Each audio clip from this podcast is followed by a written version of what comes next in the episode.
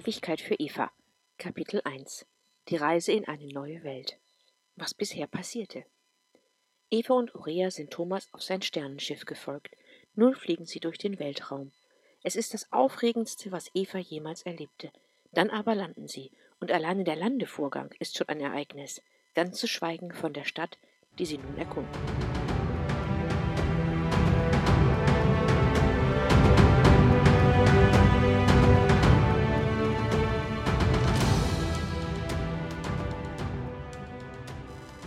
Kapitel 1 Teil 4 Das Frühstück ist sehr üppig, dachte Eva eine halbe Stunde später, als sie sich Kaffee einschenkte und über das Buffet hinwegsah. Aurea lächelte sie an und gemeinsam gingen sie zu einem der unbesetzten Tische. Die Kantine ist dagegen klein, bemerkte Eva, als sie sich umsah. Vermutlich liegt es am Schichtdienst, dass nicht alle gleichzeitig essen, und Bilder aus dem Krankenhaus, in dem auch sie im Schichtdienst gearbeitet hatte, zogen an ihrem inneren Auge vorbei. Sie setzten sich, und Thomas kam mit einem Teller voller Toast mit Marmelade. Er bot es ihr wortlos an, aber sie schüttelte nur leicht den Kopf. Ein Kaffee war mehr, als ihr Magen an diesem Morgen verkraften konnte. Sie wendete den Blick zu Aurea und sah, dass das kleine Mädchen eine riesige Portion Müsli und einen kleinen Kuchen aß, irgendwie gleichzeitig, und Eva schüttelte sich. Thomas sah ihre Reaktion und lachte. Wenn du fertig bist, können wir auf die Brücke gehen und die Landung sehen. Aurea sprang sofort auf und rannte los. Eva folgte ihr und einen Moment später sahen sie fasziniert durch die große Glasscheibe auf der Brücke. Thomas hatte recht gehabt. Es war sehr beeindruckend. Der Planet kam näher und zwar schnell. Er sah aus wie ein riesiger Schatten, in den sie hineinflogen. In der Mitte war so etwas wie ein heller Punkt, und auch er wurde schnell größer. Dann umfasste der Schatten sie komplett. Wie ein dunkles Tuch legte er sich auf das Schiff und seine riesige Frontscheibe. Eine Sekunde fragte Evas Gehirn sich, ob jemand das Licht anmachen sollte. Aber dann erreichten sie auch schon den hellen Punkt, der jetzt die Ausmaße eines Tunnels angenommen hatte. Das Schiff, welches selber schon um ein Vielfaches größer war als ein Haus, wurde in eine noch größere Luke hineingesteuert. Langsam glitten sie in den Tunnel, aber es wurde nicht dunkel, überall war Licht, und plötzlich schien alles viel langsamer abzulaufen fast wie in Zeitlupe. Sanft glitt das Schiff durch den beleuchteten Kanal, immer tiefer hinein in den Planeten. Eva atmete tief und ruhig ein und sah sich um. Ganz offensichtlich waren es wieder nur sie und Aurea gewesen, die so aufgeregt waren. Für alle anderen war auch dies nur Routine, Arbeit eben, nichts, das wirklich besonders war. Eva sah erneut hinaus.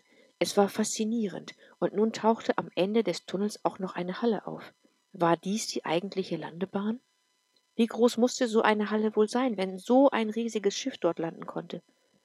Eva drehte den Kopf nach rechts und sah noch mehr Schiffe in der Halle stehen. Sie standen einfach herum. War es ein Parkplatz? Sie versuchte etwas zu sagen, aber fand keine Worte. Dennoch öffnete Eva den Mund. Sie wollte es kommentieren, nur ihre Stimme versagte den Dienst. Alles, was sie zustande brachte, war ein Hüsteln. Als sie wieder nach vorne sah, bemerkte sie Menschen am Rande der Halle. Manche unterhielten sich, andere arbeiteten. Wieder welche schienen nur dort zu stehen. Kleinere Fahrzeuge fuhren herum, belieferten und transportierten. Dann gab es einen kaum merklichen Ruck im Schiff. Sie waren gelandet. Thomas nahm Evas Hand, lächelte und zeigte auf die sich gerade öffnende Tür auf der Brücke. Dort geht es hinaus und hinein in unser gemeinsames Leben. Eva nickte nur und spürte, wie Aurea ihre Hand nahm. Sie gingen langsam los, und zu ihrem Erstaunen gab es diesmal keine hohe Treppe, die sie überwinden musste. Eine Rampe, kurz und nur mit geringem Gefälle, verband das Schiff mit dem Fußboden der Halle. Das war alles. Eva betrat das erste Mal Selan. Ihr Herz schlug bis zum Hals, und als sie nach oben blickte, sah sie so etwas wie eine Empore aus Glas, die über allem thronte. Wurden sie beobachtet? Vielleicht auch geleitet? Eva zeigte dorthin und fragte Thomas, meinst du, man wird mich und Urea freundlich aufnehmen? Sicher, Neuankömmlinge sind bei uns nichts Besonderes. Es kommen ständig Menschen von anderen Planeten zu uns, und wir haben auch Kontakt mit anderen Wesen aus dem Universum, antwortete er und schluckte heimlich den großen Kloß in seiner Kehle herunter, den der Gedanke, dass sie nun da waren, bei ihm ausgelöst hatte. Sie waren da, quasi zu Hause, und ein Gespräch mit Fahrer würde nun unvermeidlich sein. Beim Namen Fahrer auch wenn es nur in seinen Gedanken aufgetaucht war, machte sein Herz einen kleinen Aussetzer. Farah, seine Mutter, sie bedeutete Stress, Angst und Demütigung für ihn. Auflehnung hatte es immer gegeben. Er war nur selten ihrer Meinung, aber noch nie hatte er es gewagt, jemanden mitzubringen, zudem von der Erde und dann eine Frau. Aber war das nicht gut? Eine Frau war doch immer gut, und sie hatte noch eine Tochter, gab sein Gehirn zu bedenken. Thomas atmete langsam aus. Ja, so schlecht war das Ganze doch gar nicht. Was sollte passieren? Pfarrer würde Eva zurückschicken. Pfarrer würde ihn ins Gefängnis schicken. Pfarrer würde. Alles konnte Pfarrer tun. Alles, was sie wollte. Sie war die Lenkerin, sie war die Macht. Wir gehen erst einmal in meine Wohnung. Dann zeige ich euch ganz kurz die Stadt und danach muss ich noch ein paar Dinge regeln. Aber ihr könnt die Zeit mit einem Begrüßungsrechner überbrücken, sagte Thomas und versuchte seine Stimme möglichst ruhig und souverän klingen zu lassen. Was ist das? fragte Uriah neugierig. Das ist ein kleiner Rechner, der euch erzählt und auch in Bildern zeigt, warum wir sind, wie wir sind. Also quasi unsere Lebensgeschichte von Anfang an. Eva sagte nichts und er fügte hinzu, das ist nett gemacht. Ich denke, ihr solltet es euch anschauen, dann versteht ihr vieles besser. Und hier sind wir auch schon.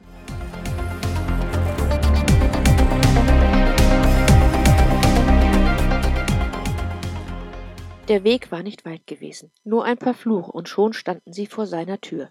Sie öffnete sich und ein Wohnzimmer erschien. Eva trat als erste ein. Das Zimmer war gemütlich eingerichtet, freundlich ausgeleuchtet und strahlte eine Behaglichkeit aus, die sie einem allein wohnenden Mann gar nicht zugetraut hätte. Es war auch angenehm warm, wie sie feststellte. Eva war schon seit dem Frühstück kalt gewesen. Das lag nicht an der Temperatur auf dem Schiff, dort war es auch sehr angenehm gewesen.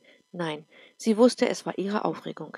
Jetzt jedoch empfand sie die Wärme des Raumes als wohltuend. Hier würde sie sich gut fühlen und vielleicht auch etwas entspannen können. Sie zog ihre Jacke aus und hängte sie an einen Haken in der Nähe der Tür. Aurea machte es ihr nach. Daraufhin zeigte Thomas ihnen kurz den Rest der Wohnung. Sie bestand aus drei Schlafzimmern, drei Bädern und einem kleinen Flur auf der einen Seite und einem offenen Wohn- und Essbereich auf der anderen Seite. Alles wirkte großzügig und hell. Evas Herz begann etwas langsamer zu schlagen. So anders sah es hier gar nicht aus. Es war ja auch von Menschen gemacht. Was hatte sie eigentlich erwartet? Einen Moment später machten sie sich schon wieder auf den Weg. Es war schon fast Mittag, und irgendwie hatte Thomas es eilig. Im Rausgehen nahmen Eva und Aurea ihre Jacken vom Haken, aber Thomas hielt sie auf. In den Fluren, so erklärte er, ist es nur minimal kälter als in den Wohnungen. Jacken benötigen wir hier nicht. Ich besitze gar keinen. Naja, außer wenn ich auf die Erde reise. Wir haben ja auch kein Wetter, keinen Regen, keine Jahreszeiten. Kein Wetter, dachte Eva, wie auch. Sie waren ja tief unter der Erde. Wie tief es wohl war. Eva kam nicht dazu, Thomas zu fragen, denn er war bereits losgegangen. Ich muss wohl noch viel lernen, fügte sie gedanklich hinzu, aber vielleicht hilft mir nachher das Computerprogramm.